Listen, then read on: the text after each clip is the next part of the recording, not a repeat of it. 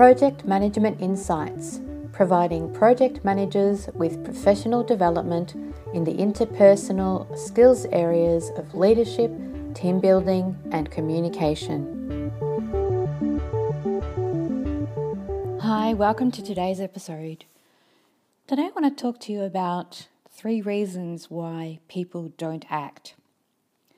I picked up an interesting quote. It's something that I'd written down some time ago from the book titled Tipping Point. And it says when people are in a group, responsibility for acting is diffused. This got me really thinking about what I've noticed happens when I'm in one of those team meetings where there's an issue that needs resolving, or we have one of those key points in the project and you know, we need some action taken, and I have a room full of people, and no one wants to put their hand up to take responsibility for helping move the particular task or action forward or going and investigating it. And so I want to talk about those three reasons and what I've noticed in terms of people not taking responsibility. The first thing I've noticed is they're all very good at saying, it's not my problem. They tend to think, well, it's somebody else's responsibility, be that me as the project manager or one of the other streams, one of the other teams. And in that, they don't want to see it as anything that they have to be responsible for. And of course, this can, creates a problem for you when you've got a task that needs uh, carrying out, needs completing, and as I said, no one's ready to put their hand up. The second thing that I notice happens is that what I think is going on is that people don't want to say or do the wrong thing. I've had this happen before when I've been in that meeting, no one's spoken up, and it's not till later on when someone's come to me outside the meeting and said, Oh, what about? Or I thought we could, um, but they didn't actually speak that up in front of everyone else. And my belief is it was for fear of what was going to happen if they did actually speak up and say, mm, you know, put forward their suggestion or make a recommendation. They perhaps felt as though they were going to be boohooed or somebody was going to criticize them. And so they don't tend to then want to stand up and speak or even take responsibility for putting their viewpoints or, or, recommendations or suggestions forward. And again, this is a problem for you because you don't get to hear all of the ideas, all of the suggestions, all of the problems that are seen or known or even understood by the work team. And so you're missing out on a lot of valuable knowledge that the team will hold when they have this fear.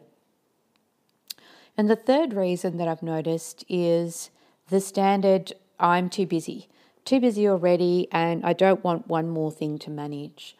And this happens a lot on project teams where there's critical timelines, where there's perhaps one stream who's got the largest majority of the work, and they think that the others are um, slacking or not taking responsibility. Um, they feel as if they have too much work, and or it may be even it's you know particular developers in your team or particular um, people on the project team who tend to be controllers, and so they are always going to be too busy and they they won't then put their hand up for that one more thing that they think is going to add to their list of uh, tasks to work on because in their mind it's going to be the tipping point for them and they don't want to be under more pressure than they already are at this particular point in time. So, if that's the case, let's talk about how to get them to act. Yes, we've got this group of people in a room yes, we've got them not taking responsibility because it's diffused when there's more than one of them in the room and you, you, know they don't want to stand up and be seen or heard or take on. So how do you get them to act? Well, one of the first things I would do is talk about the shared responsibility. Remember, this is a project and they are part of a team, a whole team that needs to be supporting you and the business in delivering this project. So What can you do to talk about, discuss, and involve the team in this sense of shared responsibility? It might look like you talking about the particular piece that's being worked on and who's involved in it and how everyone can help each other or what's required. It might be about shifting some of the um, timeframes or responsibilities around. Somebody else might be able to do some grunt work for us, and as an example, to free up one of the developers so that they have some available time to be able to support with this particular issue or item that you're wanting resolved. So how can you look at shared responsibility and what that means for the team and shift some of it around if necessary? Bring it back to the goal or the outcome. Remember, here there is a target. What is your project supposed to deliver? What is your project going to deliver for the business?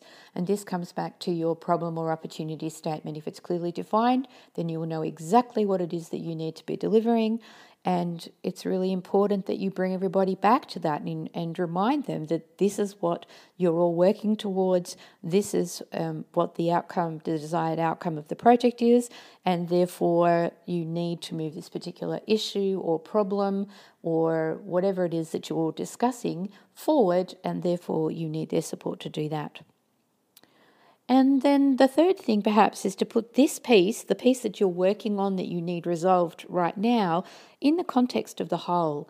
Perhaps they don't understand how it fits. Perhaps they don't understand how necessary it is that this particular thing is actually done. And if you put it in context, you might then find that all of a sudden the penny drops for them and they'll see how easy it is for them to take responsibility for it in the context of what they're already doing, the work that they're already doing. They might not see it then as an extra burden or an extra piece that they need to work on. They might also you might also find that it helps them to even talk further amongst themselves about how they can support each other to um, I suppose deal with whatever it is that's that you, you're wanting resolved in the context of what else is going on. So you might find that one of the teams is able to say, well, hey, it really doesn't fit in our bucket. It, it might fit in your bucket, and we think so because blah, blah, blah, blah, blah. Um, it, it will help them perhaps to see and support each other in attaining whatever it is that you're needing from them. So, talk about shared responsibility, bring it back to the goal or the outcome, and put the piece, issue, problem, whatever it is, in the context of the whole. What you're trying to do here is take away that sense of them feeling as if they need to be the only one responsible for it. And it's about having the group decide how they're going to move forward. The group as a whole, not a single individual that's going to feel pressured or not going to want to speak up and be able to support you to get this project across the line. Give it a go and let me know how it works for you. Sometimes these discussions don't feel easy when you start them, and yet, what I've noticed is if I'm willing to jump in and be the one that um, sets the context, to, uh, takes on the the talking about shared responsibility, and then let the team mull over that. I find often that they will come on board um, and support the end goal of the project because, after all, they're part of the team and they really do want to deliver the, the, the project for you. And so it's about helping them to see that that's what the ultimate aim is for what it is that you're asking from them. Okay, see you next week. Thank you for listening to this Project Management Insights podcast. Be sure to visit projectmanagementinsight.com and sign up for our monthly newsletter or to receive updates on upcoming training. You may also find mentoring offers there.